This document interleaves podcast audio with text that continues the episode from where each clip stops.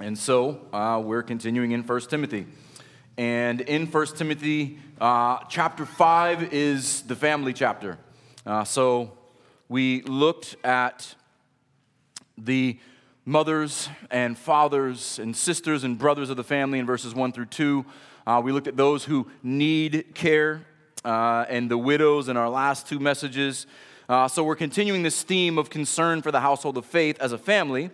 Uh, we went from the ones who are most visibly in need, in the widows and those who lack provision. Um, but likewise, those who have the greatest responsibility in the church should be honored and supported as well. And so we have to read this text, uh, continuing on with what we looked at before. So this morning, this sermon's going to be uh, kind of a look behind the curtain, if you will, into pastoral ministry. So we're going to um, peel back beyond what most people normally look at when they attend. I think this will be really helpful for members, for those of you who are considering membership, uh, for those of you who maybe have been attending church for a while and never really thought about uh, why are there pastors and uh, what goes into the structure of the church and uh, how does this church function. And I think this is something uh, that is not taught on often enough. It is sad how many people have been attending churches for years and have never heard a sermon on what exactly the pastor and elders do and how they, they function and how they relate to one another. Because after doctrine, this is the most important question you should ask when selecting a church. When considering whether I want to be a, a, member of this church, whether I'm going to attend here and serve here and give here, is what does the leadership, the authority, the accountability, the structure look like? How does it function? So, uh, today's sermon is going to be a little more inside baseball than most sermons would be. And if, you don't, if you're not familiar with the term, um, so most people, when they attend a baseball game, they just sit there, they get their nachos, their uh, popcorn, and they just watch what's happening on in the field.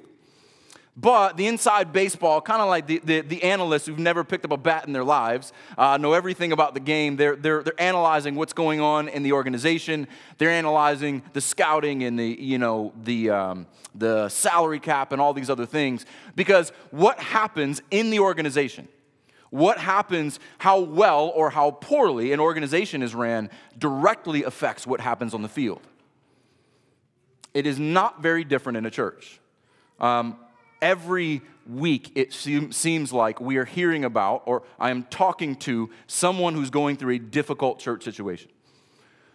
There is some kind of pastoral moral failing, there's a split within the church, there's dysfunction, there's, there's disunity.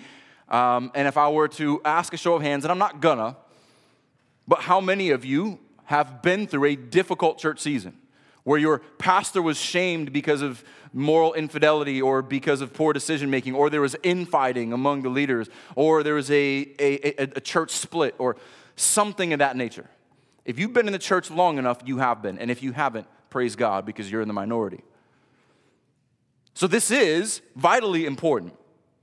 And I think most people attend church they sit down, they kind of observe how are people dressed, what are their conversations like, what's fellowship before and after, did they play too many songs, did they not have enough songs, did the, did, the preacher speak to my liking, did he talk too long, not, not long enough? You're, you're, you're monitoring all these things, but very few people ask, well, how is your church structured? Who makes decisions? Who is tasked with leading, ruling? How, are, how did these things get, get done? I think most members don't ask the, these questions. And I'd say for most of our members, probably don't ask the, these questions, but we give them. If you go through our membership class, so this is very much going to be a preview of our membership class. We talk a lot of inside baseball in our membership class because we want you to know who you are covenanting with. We want you to know how we come to decisions. And we, as elders, desire that our members be informed. And so we communicate things to our members often. And so, hopefully, this uh, treatment of this text, that's why I decided to lean into just two verses this morning. Um, I think it'll be helpful for you to know our structure, our distinctives, um, but really uh, what things contribute to a healthy church in general, uh, according to the Apostle Paul. Uh, but we're just going to scratch the surface. Uh, there are a million more questions and a million more positions that we cannot deal with, but I am going to deal with uh, what's in our text, and I think what's most helpful for us in a reasonable amount of time. So, in your Bibles, 1 Timothy chapter 5, uh, beginning in verse 17, I'm going to read just 17 and 18.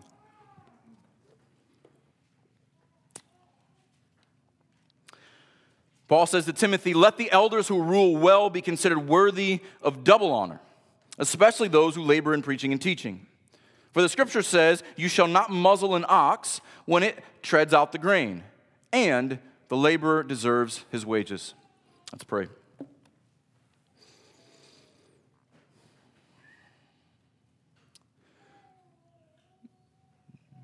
Heavenly Father, we come before you this morning. Many in this room are tired and exhausted, maybe been put through a difficult week.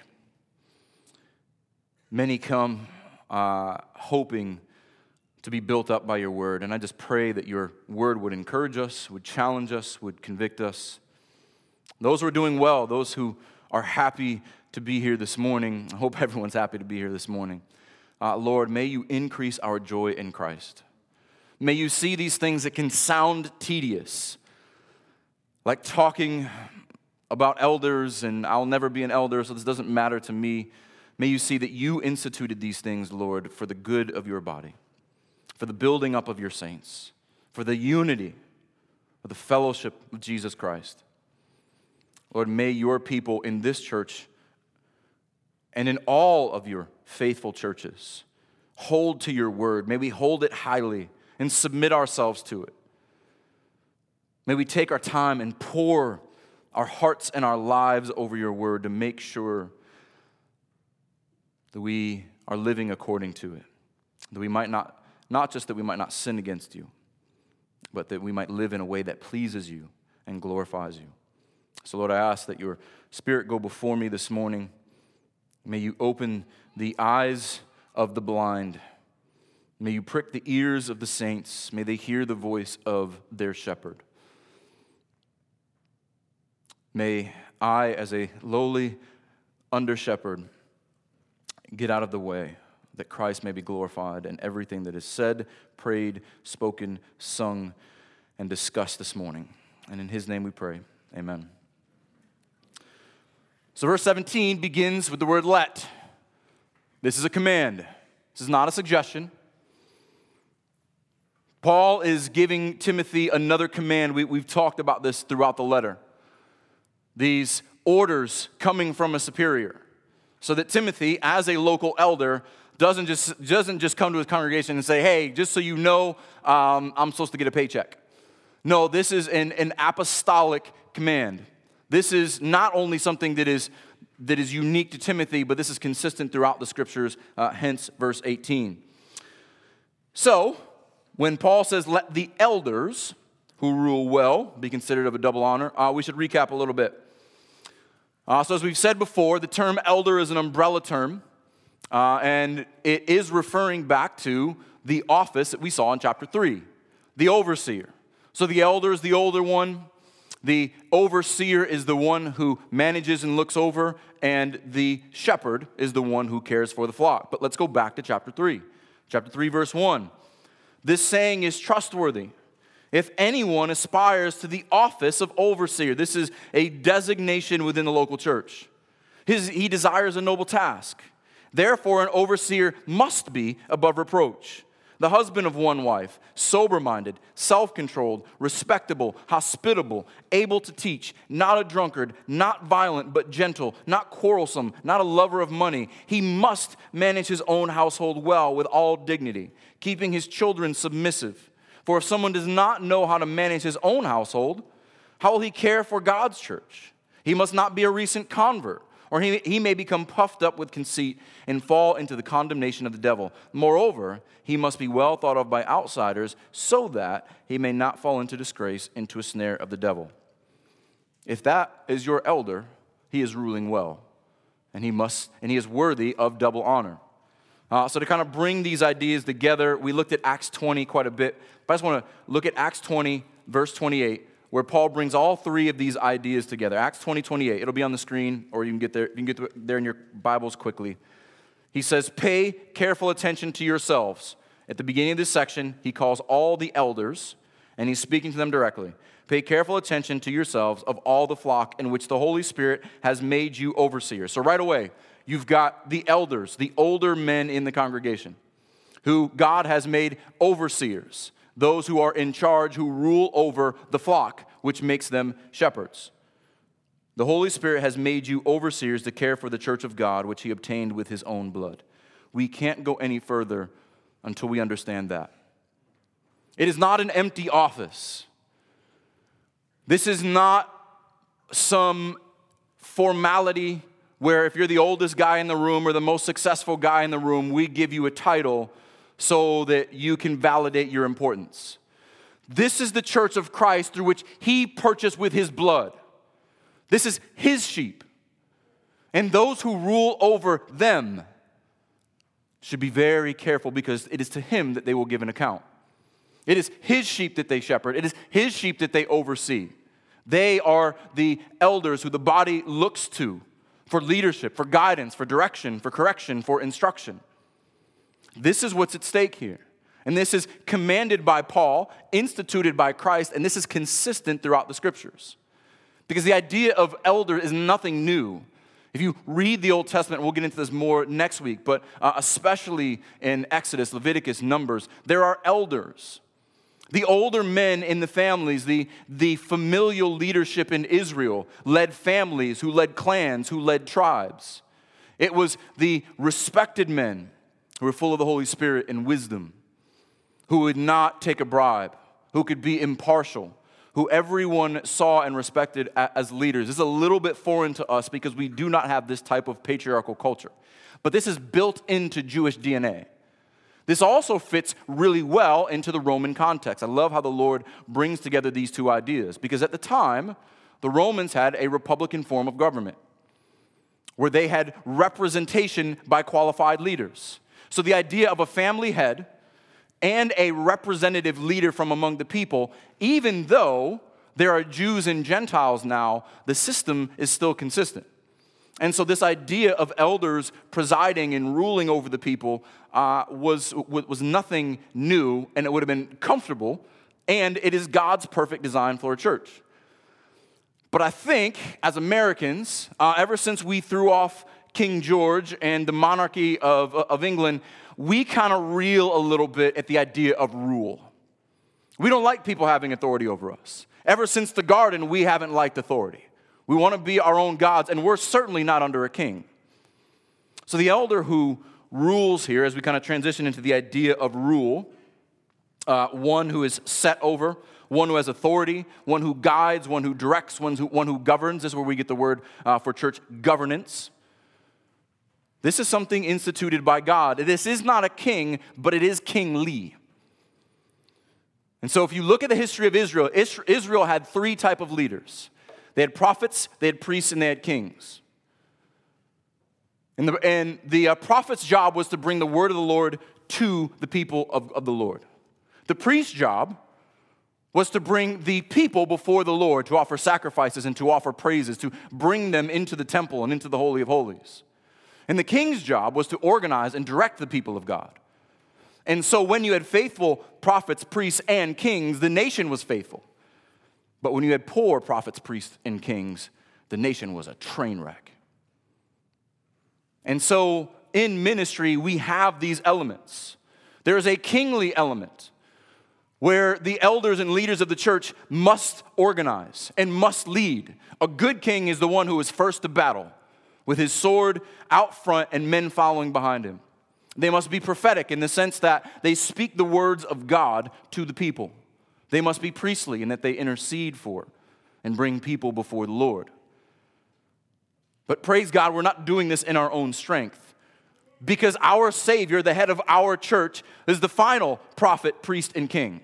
In him, all of the word of God is fulfilled as the final prophet prophesied, the one who would come after Moses from Deuteronomy 18. He is the, the final priest according to the order of Melchizedek, fulfilling Psalm, 1, 8, uh, Psalm 110 and all the book of Hebrews, essentially. The final sacrifice, the one who went into the Holy of Holies. And he is also the heir of the line of David, the king of the tribe of Judah, the one who is fit to rule forever. And so, in his stead, while he is away, He has placed kingly men with prophetic gifts and priestly hearts to care for his church, for his people. This is what is going on when we look at the elders who rule. Let's put out of our, out of our minds any modern uh, independent notion of no one's ruling over me, I'm a law unto myself. God has put laws and structures in place for the good of his people, and they will remain until Christ returns. So, when we combine these two ideas, the elders and ruling, uh, we get our pastoral model. So, here, our pastoral model is one of elder rule and that the elders are given charge to rule. I mean, it's pretty clear. It's, it's here in the text. And we'll expand on this just a little bit. Um, but I think Hebrews chapter 13 helps us here. So, two verses in Hebrews chapter 13, as he closes up, the writer of Hebrews closes up the book, he gives instructions for the members and how they are to view the leaders of their church. Hebrews chapter 13, verse 7 and verse 17. Remember your leaders, those who spoke the word of God spoke to you the word of God. So notice the leaders here are those who teach, those who are entrusted with the doctrine of the church. Consider the outcome of their way of life and imitate their faith. They are your example in doctrine and in life and in practice. If we go on, he says Jesus Christ is the same yesterday, today, and forever. That seems like a disconnected idea. But those who are good leaders, those who are strong in the faith are rooted in Christ, and if He doesn't change, they won't change when the culture changes. They won't sway back and forth to different winds of doctrine. They are rooted in Him, and you follow them as long as they follow Christ. Also, verse 17 of the same chapter. A little bit stronger here as the letter closes Obey your leaders and submit to them, for they are keeping watch over your souls. So, First off, again, this, this kind of pushes against our human nature. Wait a second. I don't want to submit to or obey anyone. I don't like that idea. But you have never considered what it means that I am responsible for watching over your soul. That Brett is responsible for watching over your soul. That Jesse is responsible for watching over your soul. And every man who understands the weight of his calling knows that this next line applies to him as those who will have to give an account. You think the pressure is big on you that I have to obey and submit to who God has put over me? Imagine walking around with the weight of saying, I'm going to answer to the Lord. I will stand before Christ one day. As James says, not many of you should become teachers because you're going to be held to a higher standard. I'm going to have to answer for every foolish word I have said in the pulpit. There are many. And every bad piece of counsel or, imp, or, or uh, hasty decision I've ever made. Hopefully, there are not many. Um, there will be more. That is not a light weight. We have to give an account, and so there is there is accountability when people walk into churches. So, what's your accountability? My first answer is I have to answer to the Lord one day. So, uh, I want to love you well, but I'm not scared of you. I am scared of Him. And I don't want to be an unjust and unfaithful servant.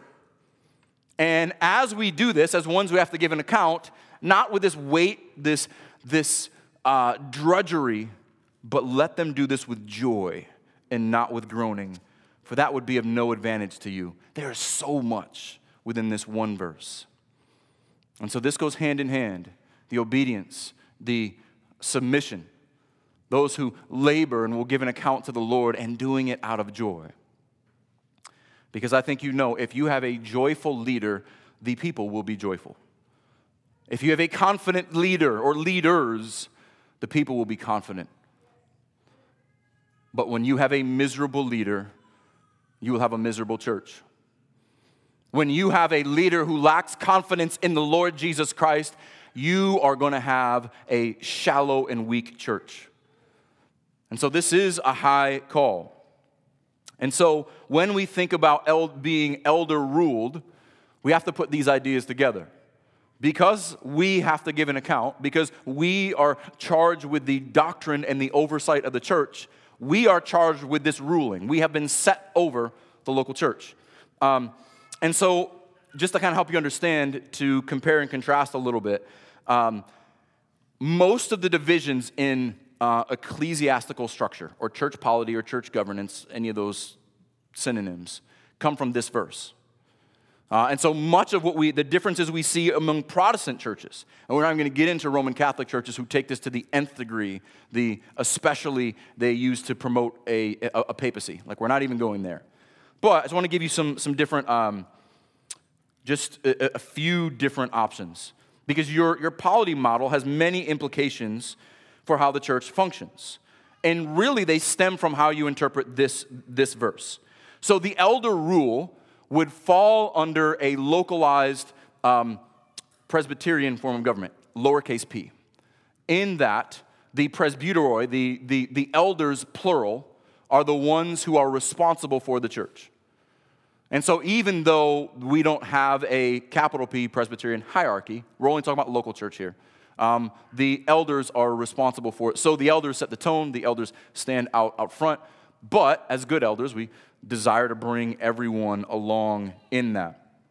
Um, and, you know, going on uh, within that, you can have many different distinctions. You could have, uh, we would have a pastoral plurality, meaning that every elder is an overseer and a, a pastor. We don't make a distinction.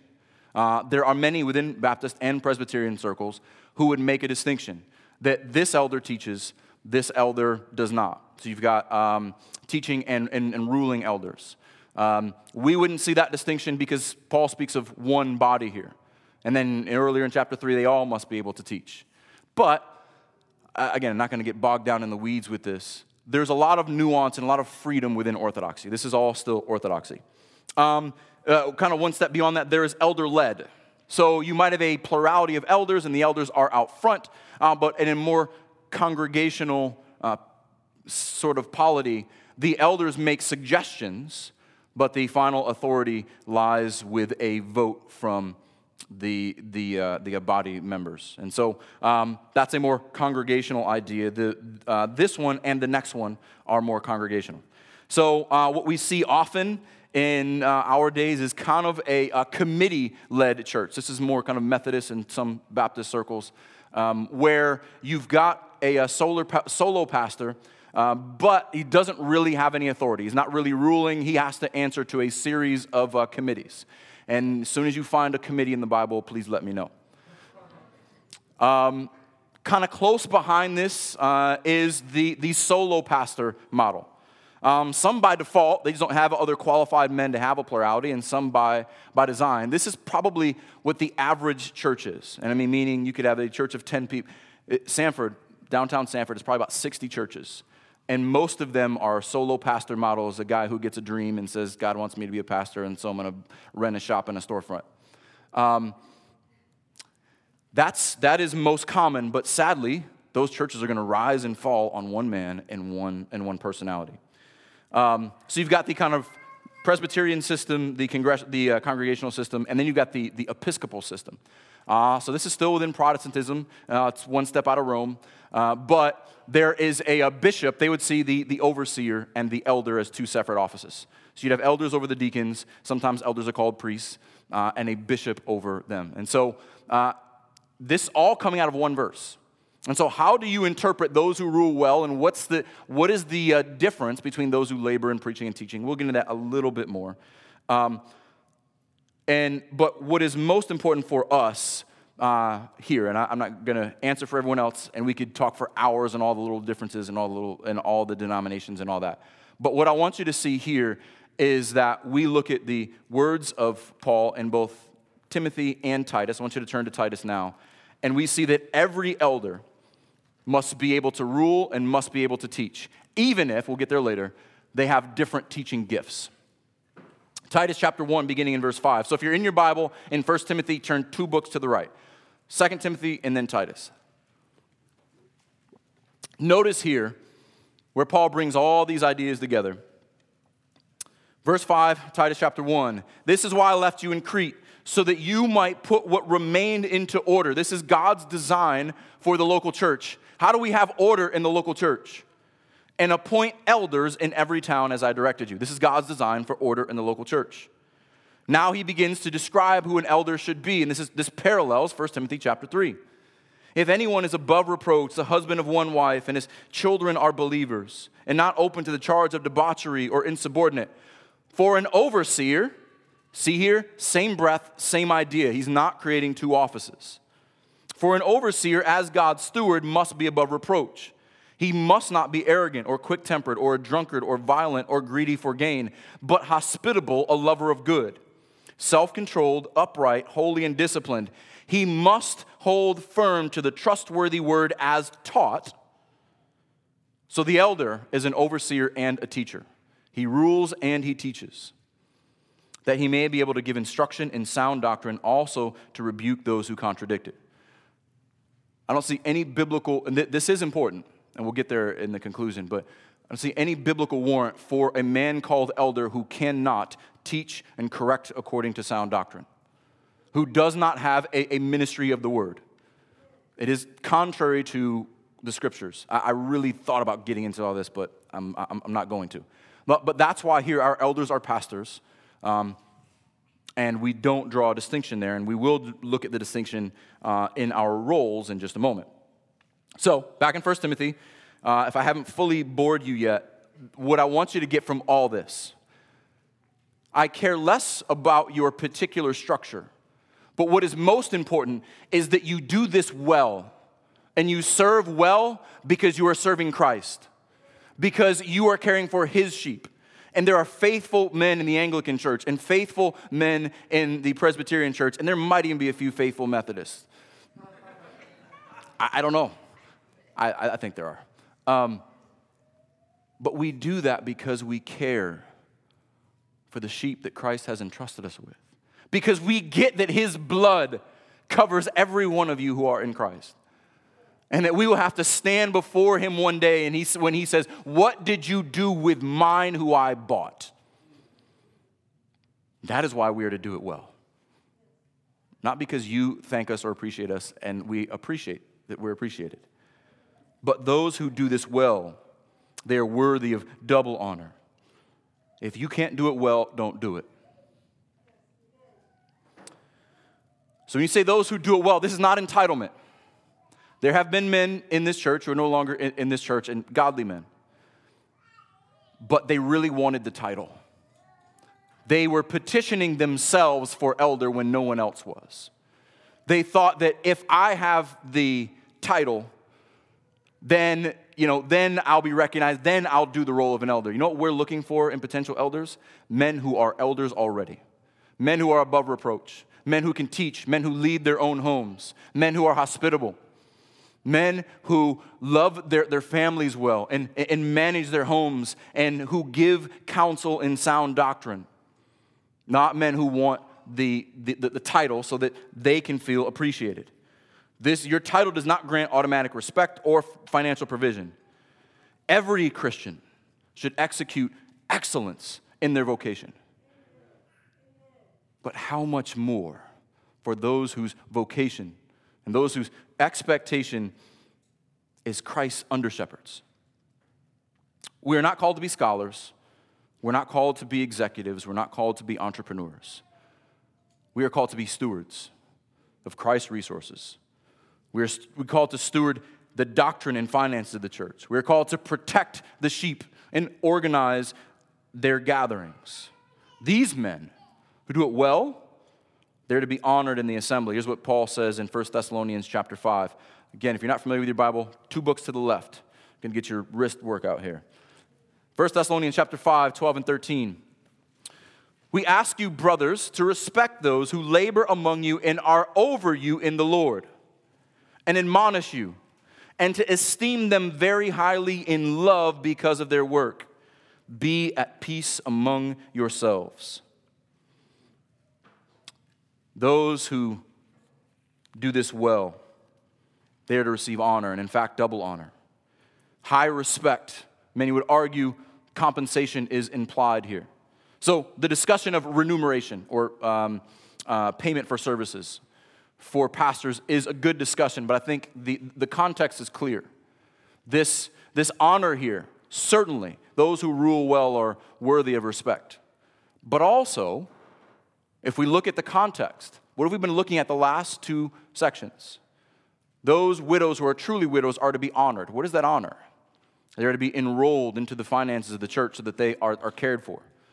Paul is drawing on the same idea here. Let the elders who rule well be considered worthy of double honor. So there is a provision for widows, and there is an extra provision for the elders who rule well.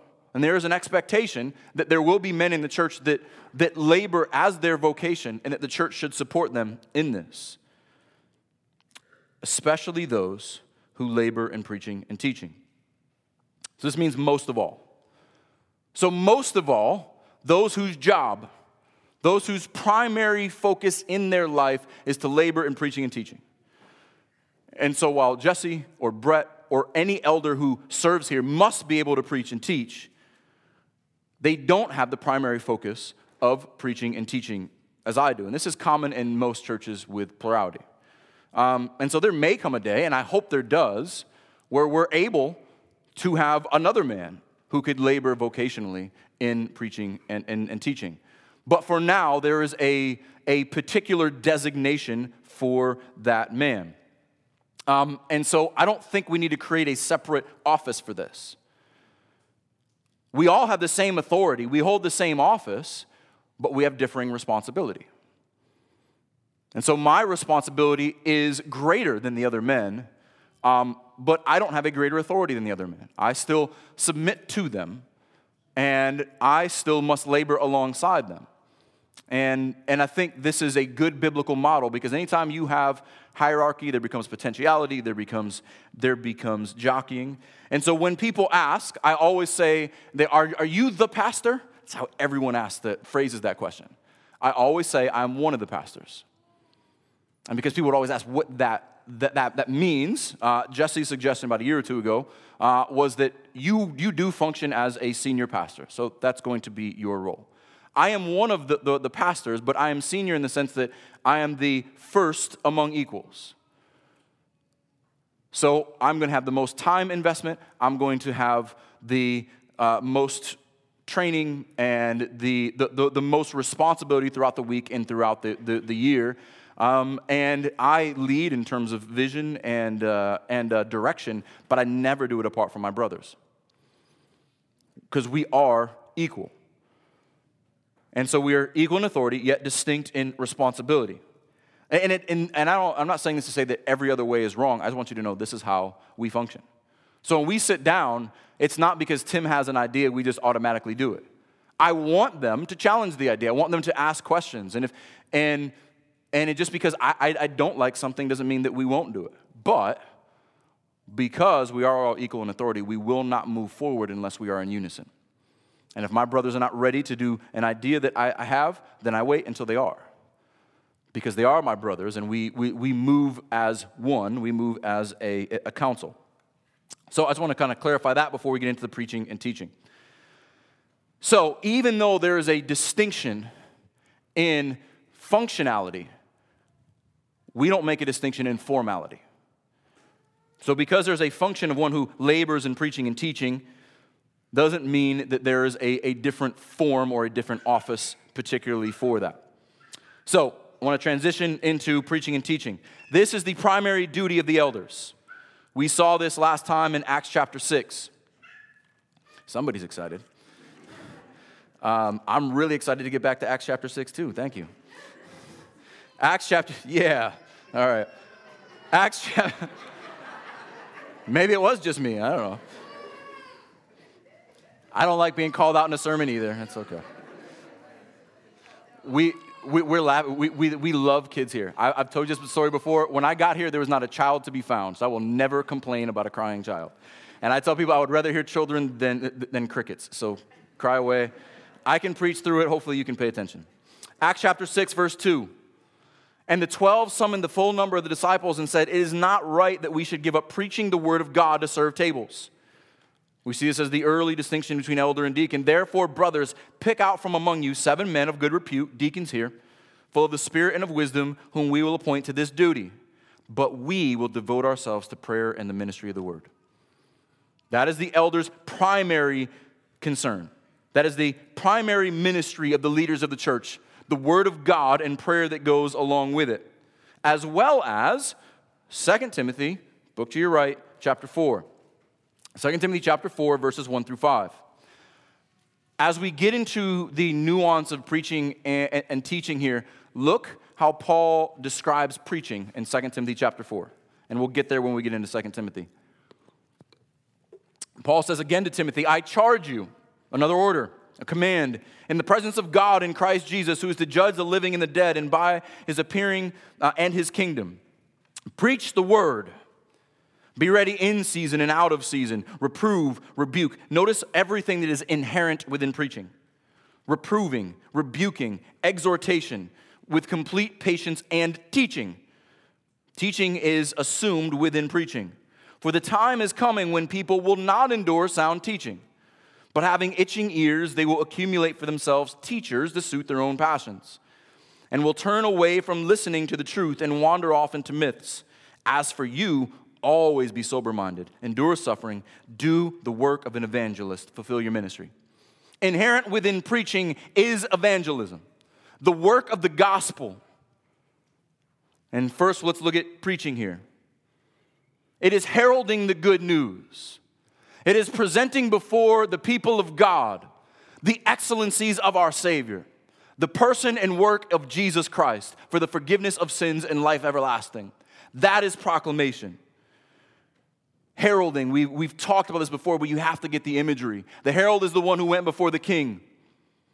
The king wins in a battle. And while the king is parading back in victory, the herald runs ahead. And he says, Saul has slayed his thousands, but David his ten thousands. Everyone, come out of your home. Our king is here. He's victorious. That is preaching. That is heralding because we are proclaiming the victories of our King. We have seen that so many times in Acts, and we will see it many more times. When given an opportunity, it is not an exposition or an explanation, it is a proclamation. The proclamation, explanation, and application of the word is the heartbeat of the body of Christ it sets the tone for everything else, her doctrine and practice. So, along with that preaching, there must be teaching as well. And so, teaching, these are two different words in the Greek. One means, one means heralding, um, the other is instruction. So, along with the preaching ministry and in preaching, there is explaining and unveiling and applying the whole counsel of God. And so, there is proclamation, thus saith the Lord. And there is exclamation. Here's what that means, and here's what it means for you. Both, uh, while are necessary, they're related and they, they overlap, but they are distinct. So the one who wields the sword spars with the sheep so that iron sharpens iron, but he's also the one who wields off invaders.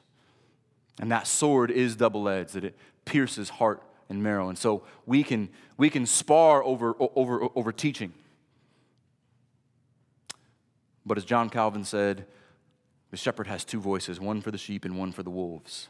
And that sword, that proclamation, is what stirs the sheep to encouragement and makes the wolves tremble in fear. And then what we proclaim, we then explain in our teaching. Helpful? Um, and I would say, sadly, there is not as much preaching going on as you would think.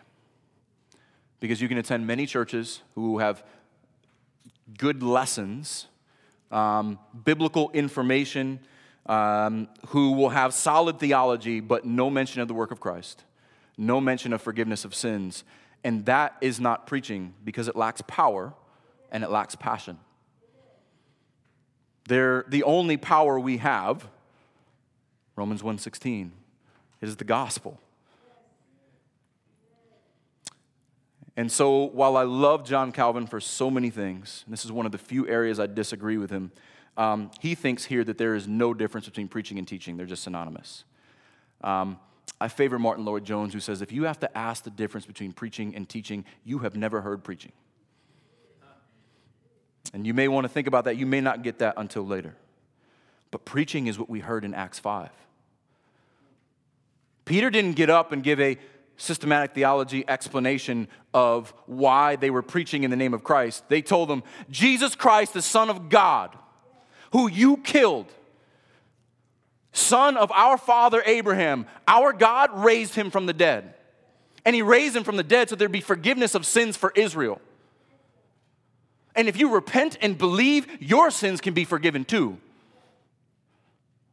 Every opportunity they get, that's what the apostles do. Because if we're not preaching Christ, we're not preaching. I've been in churches who we would agree with top to bottom and say, man, that sermon could have been taught in a synagogue. That sermon could have been, that, that sermon could be a Sunday school class. There is no distinction. There is 100% a distinction between heralding and instructing. Both are good, both are helpful. But one has a purpose of proclaiming the victorious work of our Savior, and the other has the work of explaining what that means for us. So, as we move on, every elder must be able to teach. And here, every elder will preach um, at least once a year. But it is natural, as we're talking about those who labor in preaching and teaching, for some to have stronger gifts than others, and that's okay. You know, among our, our elders, where they're going to lead where they are strongest. If the Lord has given me a teaching gift, that's where I will lead primarily. But if the Lord's given another brother a administrative gift or a counseling gift or a uh, you, you, you name it, we should lean into where the Lord has wired our co-laborers. Um, but nevertheless, those who labor in preaching and teaching should receive a living from the church in this way, if at all possible. Um, so I know many pastors who are bivocational, and I, I, meet with pastors on a regular basis. And the guys who have to, bivocational meaning they have to work another job so that they can be in ministry. It is hard to go to work, to care for your family, and to preach, and to teach, and to study, and to try to oversee. And if their churches aren't able to support them, it's difficult. Um, I would encourage every church, not just this one, every church, to find a man who cares for them well and care for him well.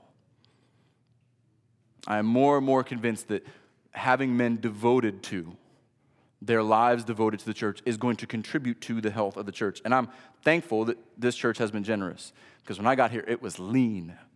Some of you who've been here for more than a, than a year know if you've been here for more than, than, than uh, five years, I would have made more at, at McDonald's, but I would never change a thing.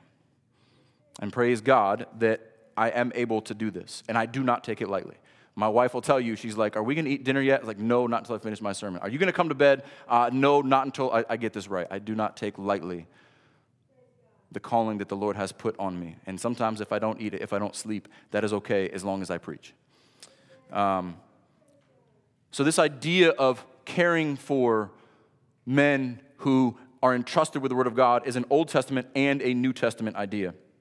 Second, uh, Second Chronicles 31, verse 14, or verse, verse 4. If you can't get there quickly, it'll be on the screen quickly. But I want you to see that this provision was, uh, was set up among the priests. Remember, there's priests, prophets, and kings.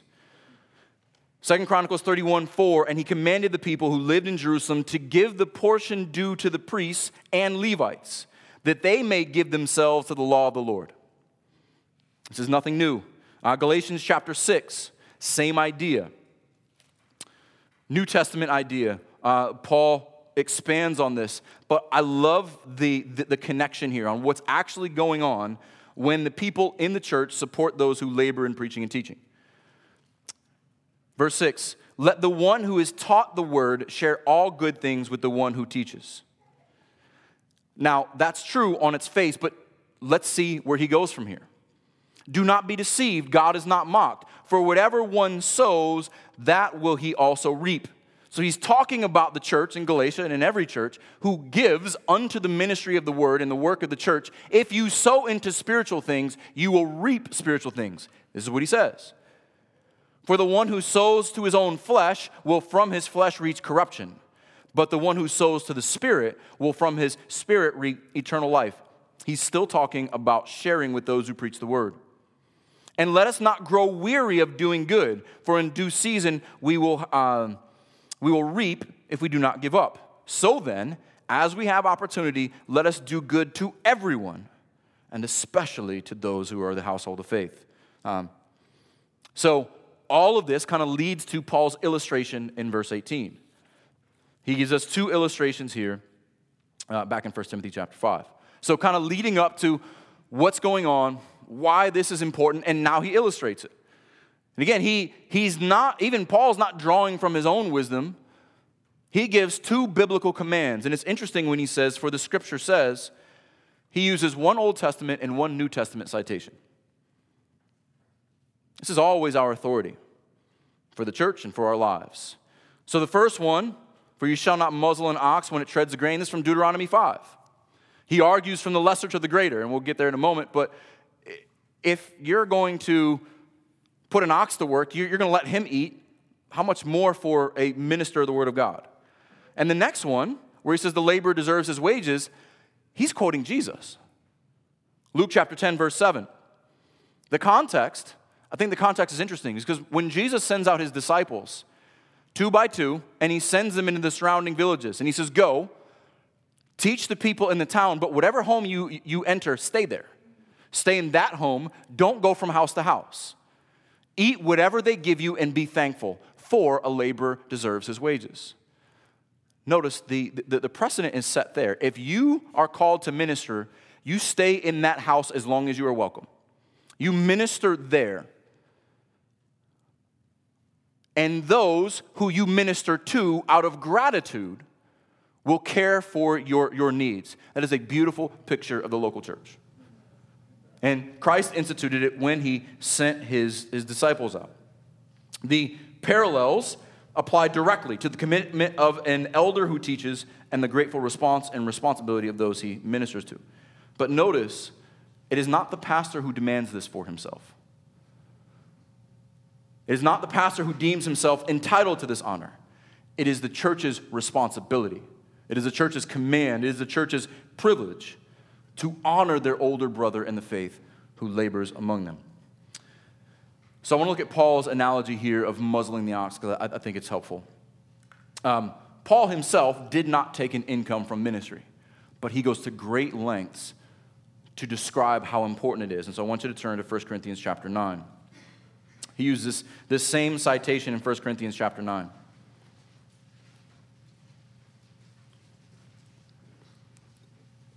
We looked at the latter half of this chapter in intercessory prayer earlier. Um, we're going to look at the beginning part of this chapter, beginning in verse 4. 1 Corinthians 9, verse 4. Do we not have the right to eat or drink? And do we not have the right to take along a believing wife? He's talking about him and Barnabas here as do the other apostles and the brothers of the Lord and Cephas. Right here, um, celibate priest is completely thrown out the window. Or is it only Barnabas and I who have no right to refrain from working for a living? He's saying Barnabas and I are working. But do we not have the right to stop working because we're ministering to you? But now Paul uses a series of analogies here by way of illustration. Who serves as a soldier at his own expense? Who plants a vineyard without eating any of its fruit? Like, how silly is that? If I'm planting grapes, I am eating grapes. You wouldn't expect someone who's planting a vineyard not to eat their own grapes. Or who tends a flock without getting some of the milk? Do I say these things on human authority? Does not the law say the same? For it is written in the law of Moses you shall not muzzle an ox when it treads on the grain. Is it for oxen that God is concerned? That's the crux of the whole argument. Is God really, is this theory really about oxen? Does he not certainly speak for our sake? It is written for our sake because the plowman should plow in hope and, and the thresher thresh in hope of sharing in the crops. If we have sown spiritual things among you, is it too much if we reap material things from you? If others share this, this rightful claim on you, do not we even more? That's the principle that Paul is laying out here. But he goes on. Notice his main concern. Nevertheless, we have not made use of this right, but we endure anything rather than put an obstacle in the way of the gospel of Christ. That is Paul's main concern. That is his main priority. The primacy of Paul's ministry is I want you to see Christ. I want you to hear the gospel. And if it means I have to work and preach the gospel, I will do that because the gospel is most important. But I don't want the rest of my brothers to have to do that. I will do that. I will sacrifice myself for that. Do you not know that those who are employed in the temple serve uh, temple service get their food from the temple, and those who serve at the altar uh, share in sacrificial offering? In the same way, the Lord commanded that those who proclaim the gospel should get their living by the gospel. So maybe none of you disagree with this, but I want you to know where this, this, this comes from. And this simple idea is if you wouldn't starve a dumb ox, would you starve a dumb pastor? this is humbling to pastors who. this is humbling for pastors who think too highly of themselves. I think some of the tailored suit and preachers and sneakers guys should uh, pay attention to this. Ministry done right is not glamorous. It is hard and dirty work. It is a lot more like a team of oxen than it is a day at the office. And the pastors I like, the guys who I want to hear from are the guys with dirt under their fingernails. The guy who, guys who have put in a week's labor and they have poured themselves out for the sake of the gospel. Because sometimes ministry stinks. Sometimes it smells like and feels like you're walking behind an ox and you're just moving through with no recognition. I don't feel that here, but I know many guys who do. It is hard for many men in many places, but he doesn't labor out of compulsion. He doesn't labor with a heavy yoke, but he labors out of dutiful affection to his Savior because he has been purchased with his blood, and his congregation has been purchased with his blood. And those are his brothers, those are his sisters. And so, if I am the ox who has to tread the grain uh, for the sake of Christ, so be it. He chose the right stubborn ox, uh, the right stubborn animal to keep it going. And it's funny, as I read this, it just brought to mind how often Jesse would use the, the analogy of I gotta, I, I, gotta pull the, the reins back on you because you just want to keep charging forward. Uh, and that's why you need a plurality of elders. And now we got to pull the reins back on him a little bit. We want to be driven, but we don't drive ourselves to destruction. So, wrapping this up, you know, as we conclude here, I say all this to say this is why pastoral plurality is important. You can tread a lot more grain with a team of oxen than you can with one, no matter how strong and stubborn he is. When one is hurt, one is tired, the other can continue laboring and pull up the slack. And if you have this, the guys I know who labor with brothers, who labor in unity, it brings joy to ministry that the writer of Hebrews talked about. It brings longevity to ministry. But when your elders cannot or do not yield the sword, they turn into a team of strategists who critique the game without ever playing an inning. I've also seen this too. When you have a ruling elder who does not proclaim the word, I'm not saying every time, but it, he easily can become a bureaucrat. I've seen this too.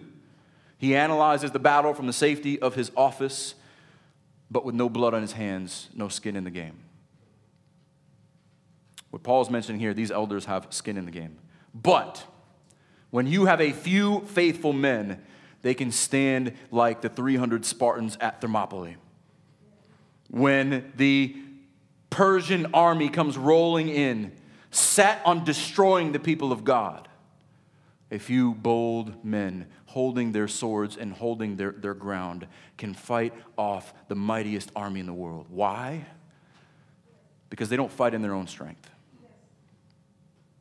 As Paul says at the end of Colossians 1, I labor in all his strength as Christ strengthens me. And they are filled with the Spirit because they know the one who called them will complete their work. And so I'm convinced with Paul that the people of God are safe and healthy and grateful when their elders are soldiers, banded together as brothers. And so when we give tithes and offerings out of the gratefulness of the abundance that the Lord's given us, He's given us so many things on this earth, but we don't sow with earthly reward in mind. We sow with spiritual reward in mind. And so when we in this congregation, myself included, when I tithe, when we tithe, we do it so that the ministry of God is continued in this place.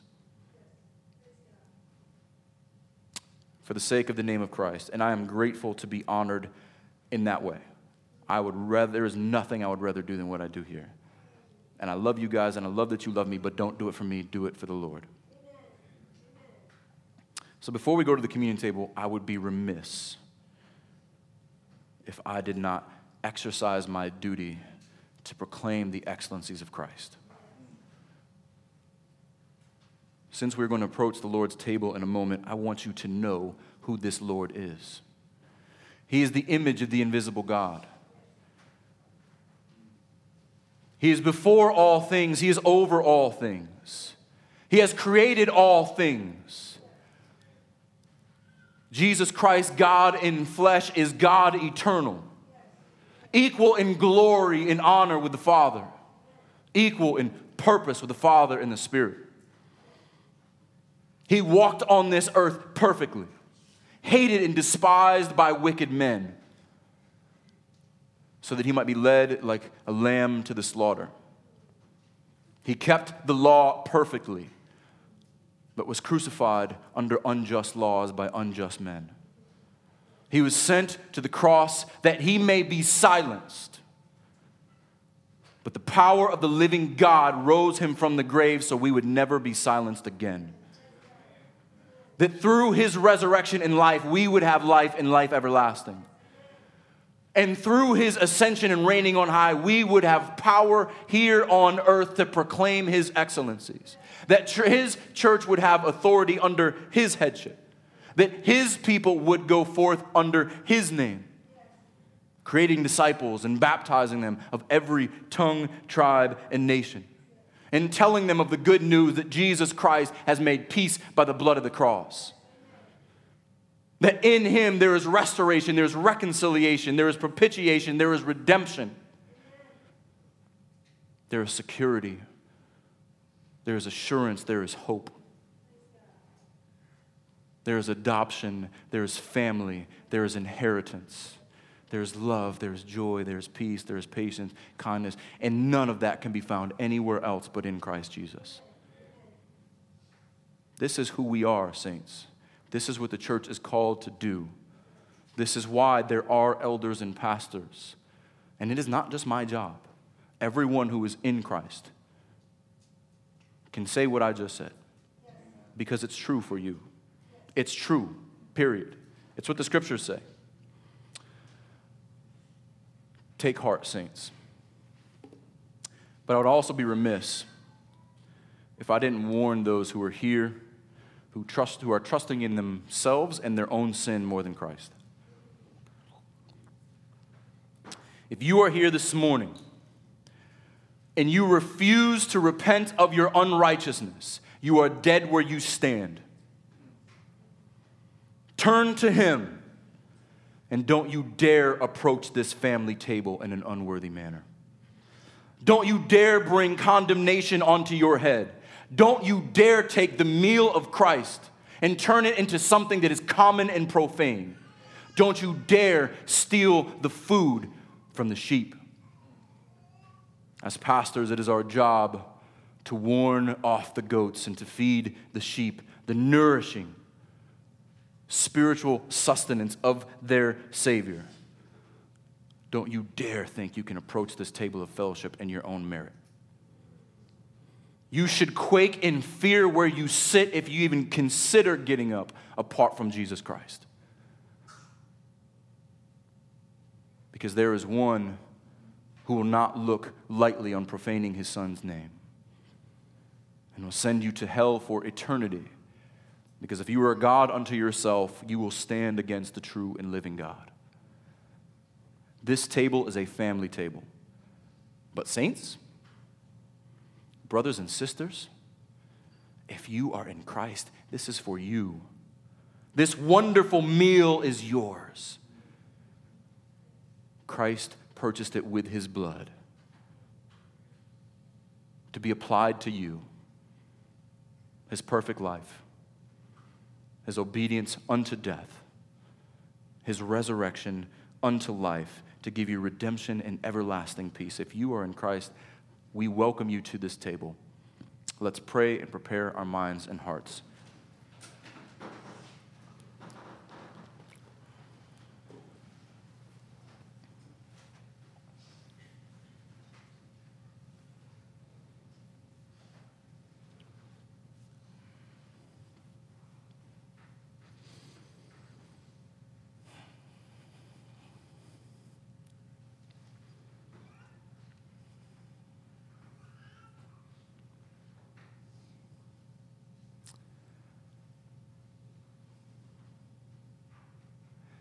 Lord, may you minister to us in the silence. May the still, small voice of the shepherd comfort the sheep. May your spirit bind up the broken, heal the hurting, comfort the afflicted. May they find their comfort in their Savior. Lord, may you remove any shadow of doubt, any questioning of a true saint in this room, I know so many struggle because they feel like they are not faithful. They cry out like that baby because of all the sins that they have committed, because they know the wretchedness of their own heart. And that is what brings me joy as a pastor, because that is what turns us to our Savior. We praise you that it is not our faithfulness, but the faithfulness of Christ through which we approach this table. We praise you that it is not our goodness, but your goodness that reconciles us to you. We praise you for calling us out of darkness into your marvelous light. May you minister to your people at this time. May you turn the hearts of anyone in here trusting in themselves. Anyone in here going through the motions or thinking that Christianity is something they can turn on or turn off or check out of when they leave this room. If you are in Christ, you are, you are His forever. And if you are in Christ, we welcome you as brother or sister at this table. And it is in His name we pray. Amen.